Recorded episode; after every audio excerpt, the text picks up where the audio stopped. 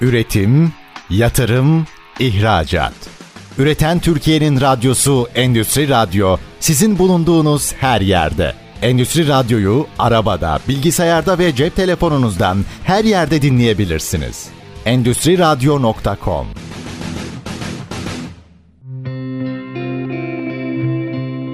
Elvan Aygün'ün hazırlayıp sunduğu Enerji Rehberi programı başlıyor. Değerli dinleyenler hoş geldiniz Enerji Rehberi programımıza. Ben Elvan Aygün. Bugün kıymetli konuğum Natural Holding Strateji ve Yatırımlardan sorumlu başkanı Hasan Sarıçiçek bizlerle. Hoş geldiniz Hasan Bey. Nasılsınız? Hoş bulduk. Sağ olun siz. İyiyim. Teşekkür ederim. Sağ olun. Bizi kırmayıp buraya kadar geldiğiniz için teşekkür ederim öncelikle. Bugün sizlerle enerji alanında birazcık sohbet etmek istiyoruz ama öncelikle dinleyenlerimiz sizi biraz tanısın isterim. Hasan Sarıçiçek kimdir? Bize biraz kendinizden bahseder ederseniz. Tabii ki. İktisat mezunuyum. Yüksek lisans ve doktoramı da finans üzerine yaptım. Mezuniyetimden sonra denetim firmalarında çalıştım 10-12 sene kadar. 2012'den beri de muhtelif şirketlerin mali işler, yatırımlar gibi departmanlarının sorumluluğunu yükleniyorum. Halen de hem CFO'luğunu hem de strateji ve yatırımlarından sorumlu başkanlık vazifesini götürmekteyim. Kabaca bu şekilde. Teşekkür ederiz açıklamalarınız için. İş yapar birazdan bahsetmek isterim aslında. Aslında ağırlıklı olarak yenilenebilir enerji ve iklim teknolojileri konularındaki yatırımlara odaklanmış bir holding. Piyasada da 3 tane halka açık firmamız olması sebebiyle bilindik bir holding olduğunu düşünüyorum. Esenboğa ve Margün Enerjisi'nin 3 tane firmamız şu anda Borsa İstanbul'da işlem görmekte. Ana odak noktamız az önce de belirttiğim gibi yenilenebilir enerji ve iklim teknolojileri konusunda gerek yurt içinde gerekse de yurt dışındaki yatırımlara odaklanarak bu alanlarda yatırım yapmaya çalışıyoruz. Bizlerle projelerinizi keyifle takip ediyoruz. Enerji sektörü için çok kıymetli bir firmasınız. Daha başarılı günlerinizi takip etmeyi isteriz.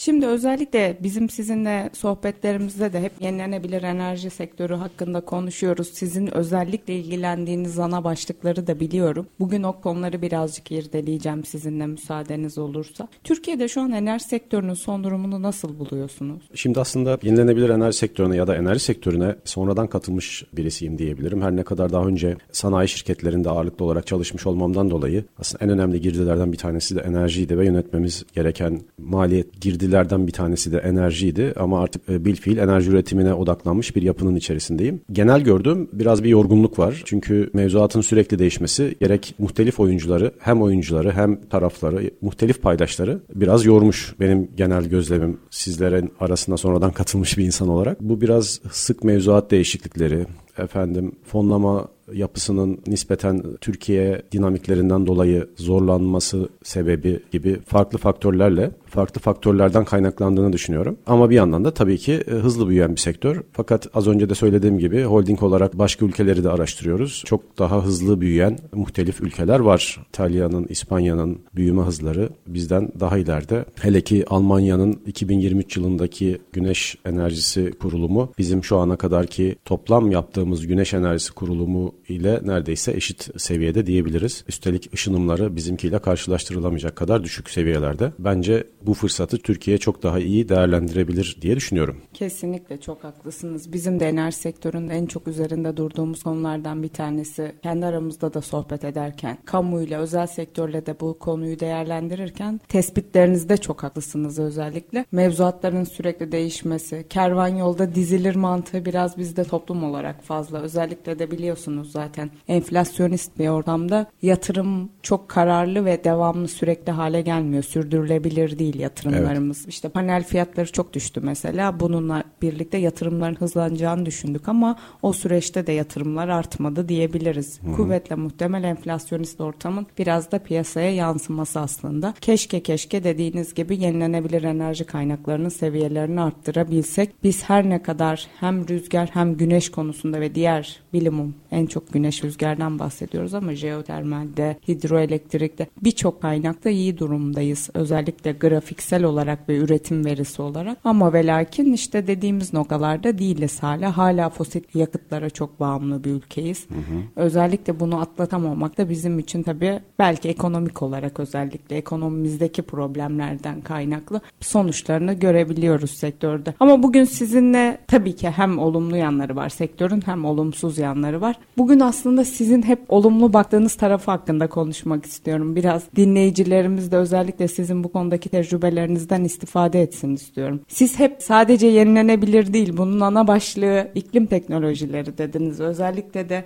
değişen dünya üzerinde çok fazla bu konuda takip ettiğiniz konu var. Bize birazcık iklim teknolojilerinden bahseder misiniz? Tabii ki. En ben, azından bir giriş olarak. Tabii ki. Ben biraz aslında konu biraz inovasyon döngülerinden başlayarak hareket etmek isterim. Şu anda tabiri caizse 6. inovasyon döngüsünün içindeyiz. Bu inovasyon döngülerine Joseph Schumpeter isimli bir hoca tanımlamış 1950'li yıllarda. Ne demek istiyor burada? Yaklaşık ortalama 50 yıllık süreler içerisinde bir takım inovasyonlar insanoğlunun hayatını değiştiren bir takım inovasyonlar oluyor ve bu her seferinde de bu inovasyonlarla dünya ekonomisi, dünya ekonomisinin büyüdüğünü varsayan bir teorem. İlki 1700'lerin sonunda aslında ilk dalga 1700'lerin sonunda işte su gücü, tekstil makineleri ve demirin endüstriyel bir şekilde üretilmesiyle başlamış. Daha sonra 1850'lerde ikinci dalga başlıyor. Burada buhar gücü, işte çelik ve bu ikisiyle birlikte de demir yolları insanoğlunun hayatına giriyor ve onunla yeni bir çağ başlıyor. Üçüncü dalga elektrik, artık elektrikle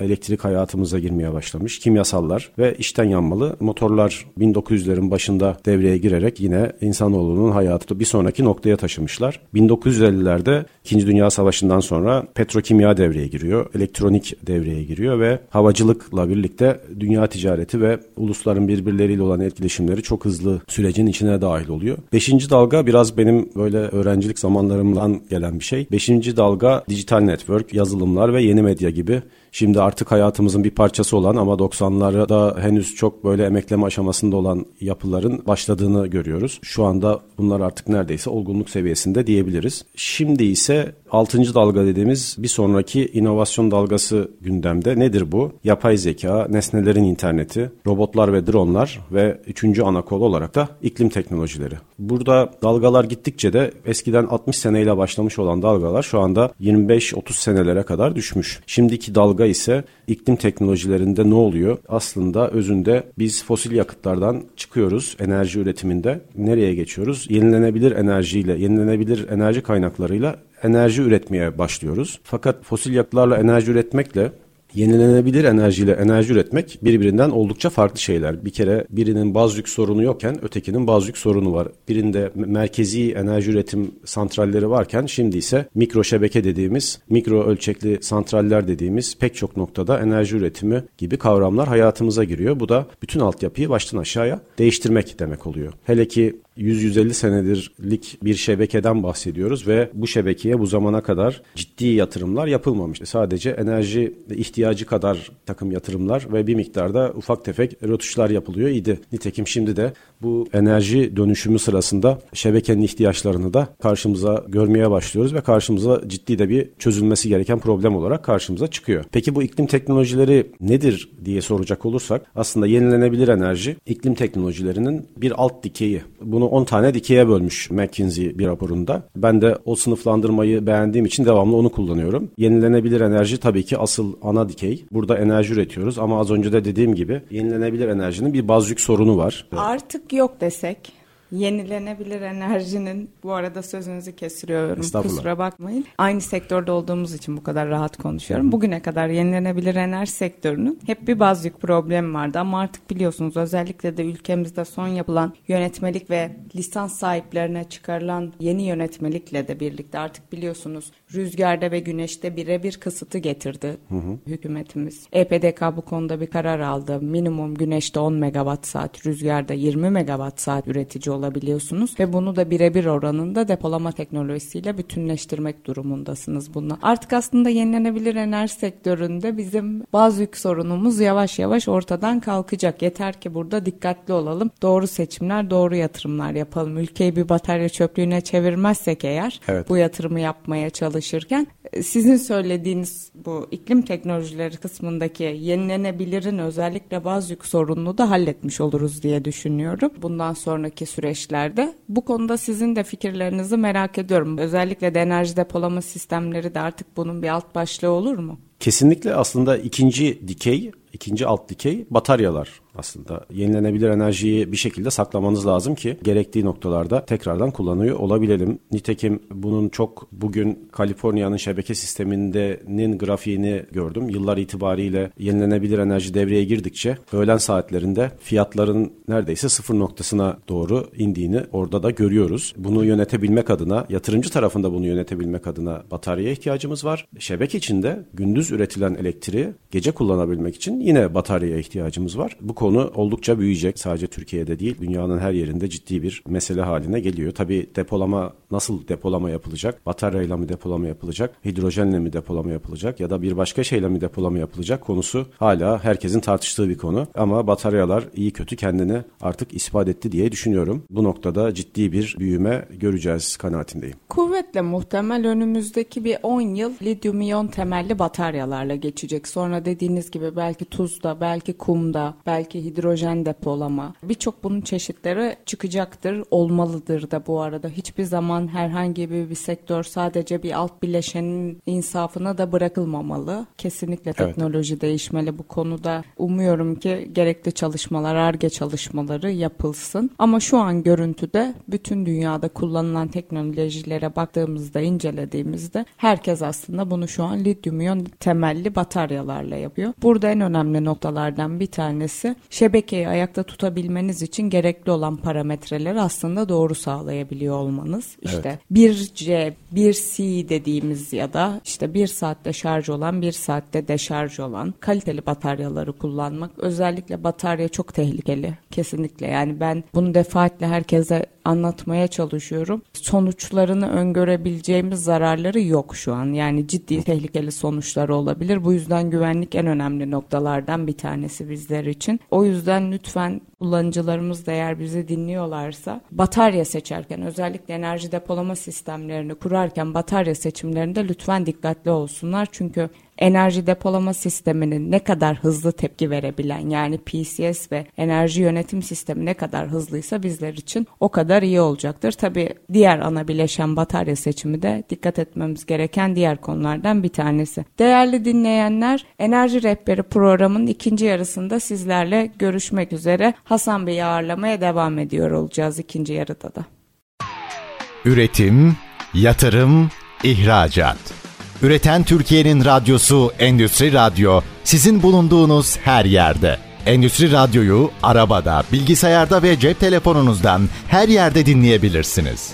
Endüstri Radyo.com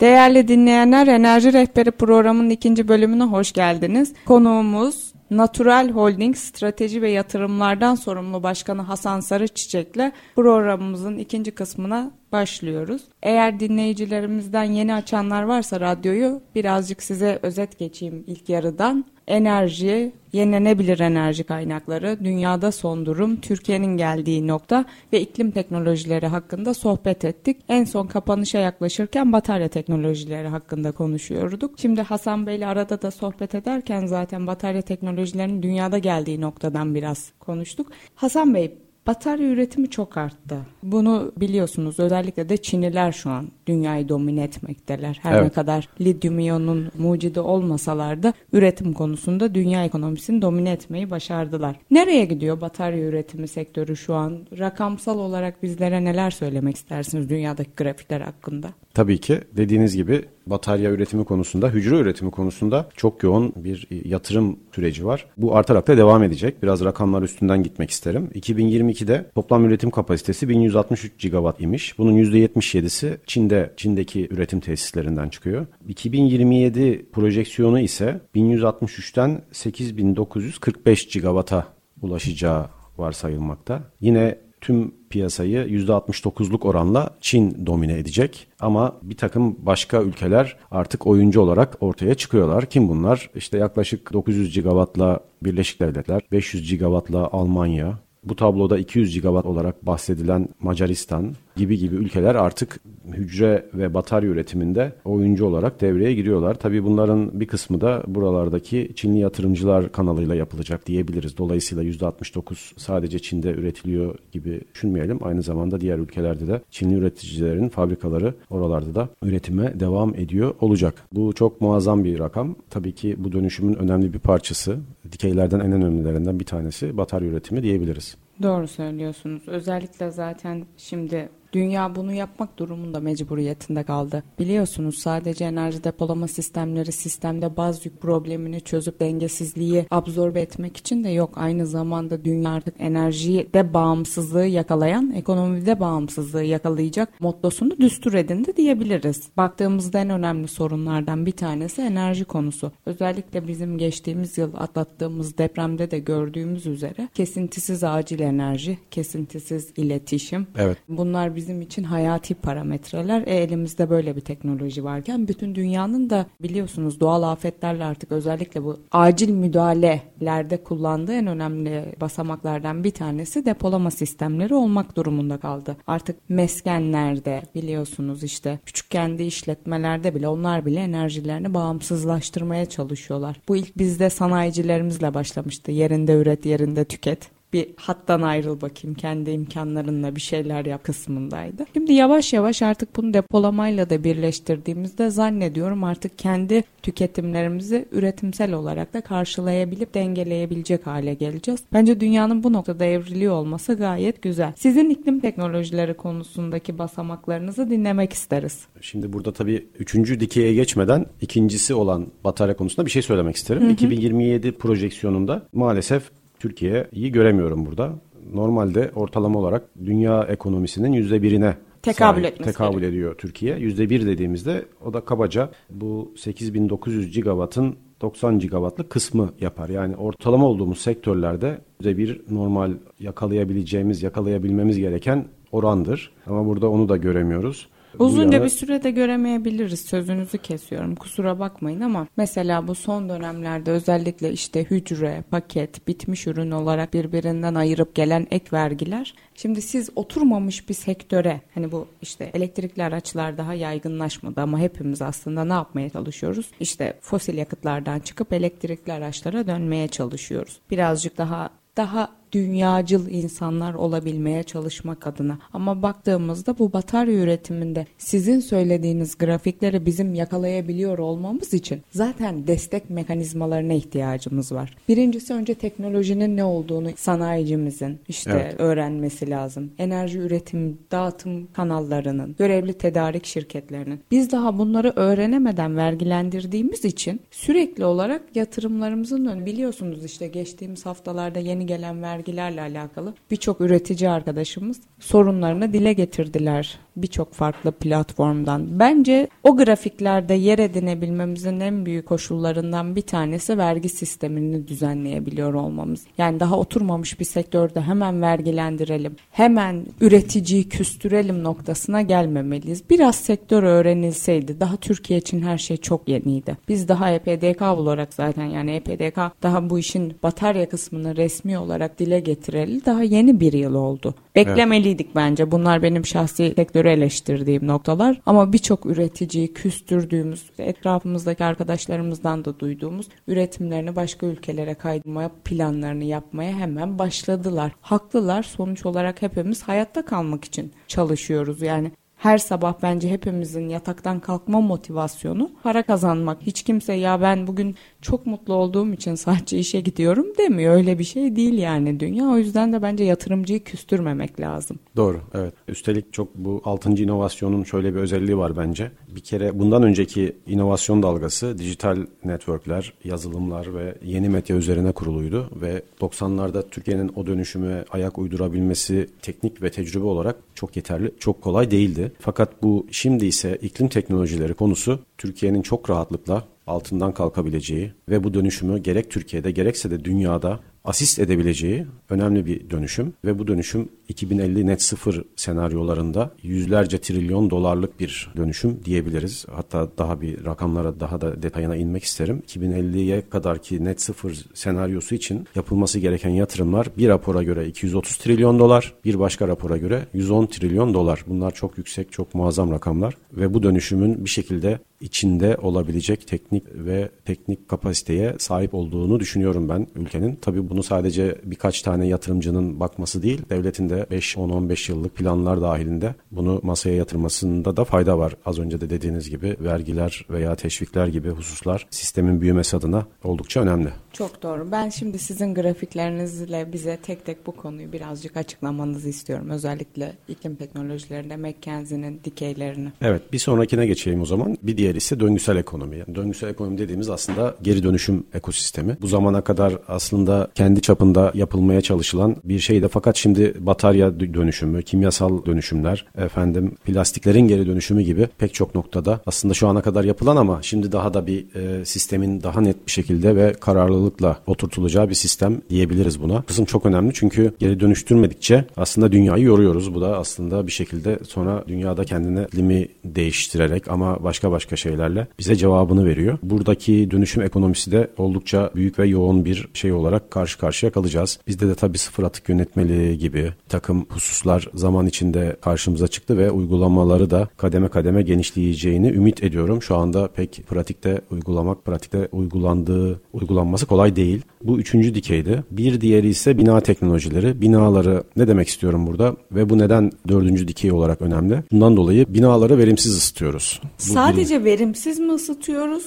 Komple binadan hiç faydalanmıyor muyuz? Özellikle bu yanılmıyorsam NESEP miydi? Neredeyse sıfır enerjili binalar diye bir uygulama başlamıştı. Orada kendine yetebilen binalarla alakalı belli yönetmelikler yayınlandı ama çok da uygulandı mı kısmında herhangi bir sonuç alamadık. Burada sadece siz kayıpları ısıtmadan dolayı mı görüyorsunuz? Isıtma ve izolasyonlar önemli tabii. Bunun ötesinde bir de şu ana kadar hep fosil yakıtlarla ısıttık binaları. Şimdi ise ısı pompası dediğimiz ve aslında özünde elektrikle çalışan ısıtma mekanizmaları devreye girecek. Bu Kuzey Avrupa ülkelerinde süreç başladı. Çok da hızlı gidiyor orada. Kademe kademe güneye doğru inerek ilerleyeceğini düşünüyorum. Türkiye'de de birkaç tane oyuncu bu konularda kendi yatırımlarını yapmaya ve piyasada yer edinmeye çalışıyorlar. Burada bu aslında hem de verimli bir teknoloji. Biz yıllar evvel almıştık ısı pompası Evet. kendi şirket binamız için. Bizim çok memnun kaldığımız bir teknolojiydi ama biz teknolojiyi evlerimizde de kullanabilir miyiz kısmına geldiğimizde altyapıların buna çok uygun olmadığını gördük. Mesela ben o dönüşüm kısmının, ısı pompaları kısmındaki dönüşümün Türkiye'de belki yeni yapılacak binalarda çok kabul edilebilir ama eskinin revizasyonunda çok büyük problemler çıkaracağını düşünüyorum. Çünkü biz birçok araştırma yapmıştık. Eski şirket binamızı ısı pompasıyla ısıtmada ısıtmasını sağlamak için. Teknolojisini çok sevdik, çok verimli, hala kullanıyoruz ama baktığınızda dönüşümü biraz zor. Dönüşüm zor evet. Özellikle çok katlı binalardan oluşan bir yapısı var Türkiye'nin. Türkiye adına kolay bir şey değil ama Türkiye'yi sadece Türkiye olarak bakmak istemiyorum ben. Türkiye aynı zamanda güzel bir üretim üssü. Burada üretilen ısı pompalarının belirli bir kaliteyi yakalayıp tüm dünyaya ihraç edilebilir potansiyeli olduğunu düşünüyorum. O anlamda da Türkiye için bir fırsat. Evet, teşekkür ederim. Sağ olun. Diğer başlığa geçebiliriz. Tamam. Beşinci konu benim daha da en sevdiğim konulardan bir tanesi. O da enerji verimliliği. Aslında bir güzel bir laf var. En yeşil enerji tüketmediğin enerjidir e, Çok diye. haklısın. Efendim enerji verimliliği projeleri aslında özellikle üretim proseslerinin içindeki bir takım atık ısıları ya da kayıpları geri kazanma amacıyla proseslerdeki bir takım iyileştirmeleri konu ediniyor. Bu konu şeyde Avrupa Birliği Konseyi tarafından da oldukça sık vurgulanan bir husus. Yenilenebilir dönüşüm o kadar büyük ki enerji verimliliği biraz gölgede kalıyor ama aslında oraya harcanan bir birimlik yatırımın geri dönüşü enerji verimliliği anlamında daha doğrusu enerjiden tasarruf etme anlamında çok daha güçlü. Örnek verecek olursak çok basit bir örnek ama lambaların LED'e dönmesi çok güzel bir enerji verimliliği şeyidir, örneğidir. Ben Ee, hep bu konuda şey diyorum enerji verimliliği konusunda. Keşke diyorum birileri cesaretli olsa çıksa dese ki şimdi eskiden de emniyet kemer takmamak bizi öldürüyordu. Ama ne oldu? Ceza yazılmaya başlayınca herkes emniyet kemer takmaya başladı. Şimdi enerji verimliliği bizim çok fazla altını çizdiğimiz konulardan bir tanesi. Ama bana kalsa çözümü çok kolay. Ben Türk halkının çok zeki olduğunu düşünüyorum. Yani yarın bir gün bir kamu kurumu çıksa dese ki bundan sonra Türkiye'de elektrik faturaları görünür güçten ödenecek. herkes enerjisini verimli kullanır. Çünkü şu an aktif güçten ödediği için sisteme ne kadar zarar verdiği, şebekeye ne kadar reaktif bastığı bunlar hiç umrunda bile değil. Adam zaten aktif enerji üzerinden elektrik faturası ödüyor. Yarın Amerika'daki gibi görünür güçten elektrik faturası ödemeye başlayalım. Sabah iddia ediyorum herkes çeki düzen verir kendine. Evet. Yani böyle Olabilir. bence hoşluklar yapabiliriz. Neden olmasın? Eğer enerji verimliliği ise konumuz bence bunları da söyleyebiliriz. Ama tabii bu latife kamu kurumlarının alacağı kararlar onlar daha iyi bilirler yapacakları düzenlemeleri ve regülasyonları. Sayın dinleyenler Enerji Rehberi programının 3. kısmına geçmeden önce kısa bir ara veriyoruz. Hasan Bey ile 3. bölümde devam ediyoruz. Görüşmek üzere. Üretim, yatırım, ihracat. Üreten Türkiye'nin radyosu Endüstri Radyo sizin bulunduğunuz her yerde. Endüstri Radyo'yu arabada, bilgisayarda ve cep telefonunuzdan her yerde dinleyebilirsiniz. Endüstri Radyo.com Değerli dinleyenler Enerji Rehberi programının 3. kısmına tekrardan hoş geldiniz. Bizler Natural Holding Strateji ve Yatırımlar Başkanı Hasan Sarıçiçek'le birlikteyiz bugün. İklim teknolojileri, enerji depolama sistemleri, enerjide verimlilik gibi birçok alanda biz sohbet ettik. Şimdi üçüncü kısımda da Hasan Bey iklim teknolojileri hakkında bize anlatmak istediği grafiklerin kalan kısımlarını anlatacak. Dinliyoruz efendim. İklim teknolojilerinin kalan bölümleri kısmında sizdeyiz. Şu ana kadar 5 tane konuyu anlattım. Şimdi altıncıya geliyorum. Altıncı da hidrojen. Hidrojen tabii çok netameli bir konu. Çünkü seveni var, sevmeyeni var. Biraz insanlara enteresan geliyor. Onlarca yıldır bu konu konuşuldu. Şimdi artık daha bir yapılabilir hale geldi. Fakat hala aslında tam olarak ticari sayılmaz. Bununla birlikte hidrojen bir şekilde hayatımızın bir parçası olacağı kanaatindeyim. Özellikle yüksek güç ihtiyacı olan ağır sanayi gibi tesislerin artık yeşil yeşil üretim için hidrojensiz ilerlemekte zorlanacağını düşünüyorum. Tabii zamanla elektrik fiyatları ve yenilenebilir enerjiden üretilen enerji bollaştıkça, dönüşümdeki verimlilik katsayısı yukarıya doğru çıktıkça hidrojen daha da bir göze görünür olacaktır ama aynı zamanda tabii hidrojen bir yanıyla da günlük kullanımın içinde, insan hayatının içinde o kadar da kolay Biraz tehlikeli bir yakıt aynı zamanda. Çok yanımdan bir hidrojenli bir arabanın geçmesini istemem Sadece, diyen insanlar var mesela. Yani bir de şöyle düşünün. Hala hidrojen için, hidrojen üretmek için yüksek oranda elektriğe ihtiyacımız evet, var. Evet. Yani elektrik fiyatlarının çok düşük olması lazım. Doğru. Evet hidrojen bence de geleceğin teknolojilerinden bir tanesi ama elektriğin bence çok ucuza ve uyguna satılıyor olduğunu düşünürsek gibi. Ben bu benim şahsi kanaatim evet. kesinlikle. Bilerek ve özellikle spesifik bir araştırmanın sonucunda söylediğim bir şey değil. Enerji sektörünün içinde bulunan birisi olarak yorumum. Hala elektrik fiyatları hidrojen üretimi için bence pahalı. Evet doğru ama hidrojenin artık nispeten maliyet odaklılıkla değil de hidrojeni kullanma amacıyla bakılan projelerde mantıklı ve kullanılmaya başlayacak diye düşünüyorum ilk etapta daha sonra ticarileşeceği kanaatindeyim. Nedir bunlar? İşte uçak yakıtları, efendim gemi yakıtları gibi maliyetin belki bir tık daha geri planda olacağı projelerle başlayacak diye düşünüyorum. Doğalgazın içine katılıyor malumunuz biliyorsunuzdur. Evet. Onu zenginleştirme amacıyla kullanılan bir şey, enstrüman. Ama burada tabii yapılacak pek çok şey var.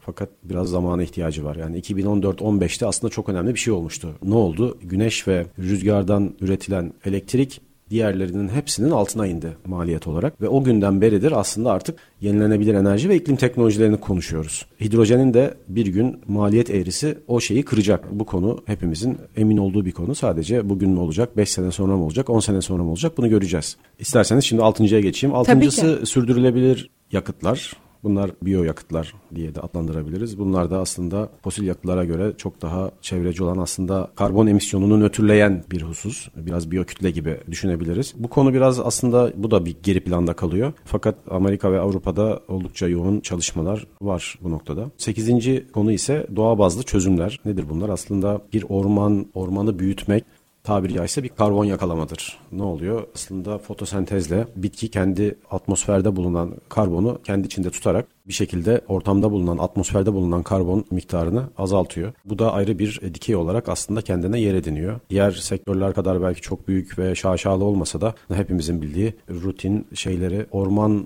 envanterini çıkartıp globallik konuşarak söylüyorum bunu. Sadece herhangi bir ülkeyi kastederek değil. Kesinlikle. Dünyada Ee, önemli. Evet çünkü sınırlar aslında bizim kafamızda. Hani dünya için e, Öyle bir, bir şey öyle yok. bir şey yok. Hepimiz aynı Evet. yer trenin üzerindeyiz evet, günün sonunda. öyle. Bu dünya sadece bizim ömrümüz kadar değil. Bizden sonraki nesillere de emanet edeceğiz onlara bu Evet. dünyayı. O yüzden bence hepimiz sadece bence ülkeler, şirketler özelinde değil biz bireysel olarak da iklim bizim en büyük sorunlarımızdan bir tanesi. Kuraklık, susuzluk, gıda eksikliği bunlar yarın bir gün ki dünyanın şu an birçok noktasında bu sorunlar tabii ki yaşanıyor. Biz ülke olarak daha şanslı bir coğrafyadayız bu konularda. Ama günün sonunda hepimiz bu tehlikeyle yüz yüzeyiz. Bu yüzden de çok kaçarımız yok. Hepimiz dikkat etmek zorundayız. Evet aslında şanslıyız. Bu zamana kadar şanslıyız dedik ama Türkiye su rejimi ve su varlığı anlamında çok da zengin bir ülke değil. Kesinlikle. Bu bir ikincisi global ısınmanın getirdiği sonuçlardan birisi olarak Akdeniz Havzası'nın kuraklık seviyesi daha da yukarıya doğru e, artacak ve ve biz de Akdeniz Havzası'ndaki ülkelerden bir tanesiyiz. Buna yönelik olarak da aslında bir takım majör politikalar ve adımların atılması gerektiğini düşünüyorum. Umuyorum ki herkes masaya oturup bu iklim konusunda gerekli üzerine düşeni yapar. Yani biliyorsunuz Paris İklim Anlaşması ile birlikte herkes belli taahhütlerde bulundu. Benim endişelerim bulunulan taahhütlerin gerçekleştirilmemesi yönünde o felaketle sonuçlanır. Umuyorum ki özellikle bu ülkelerin sınırda karbon mekanizması dediği artık ithalatı ve ihracatı etkileyecek olan o parametreler bizim hayatımızı biraz daha düzenlesin. Belki bu konuyu biraz daha hızlandırabilir diye düşünüyorum. Çünkü bundan sonra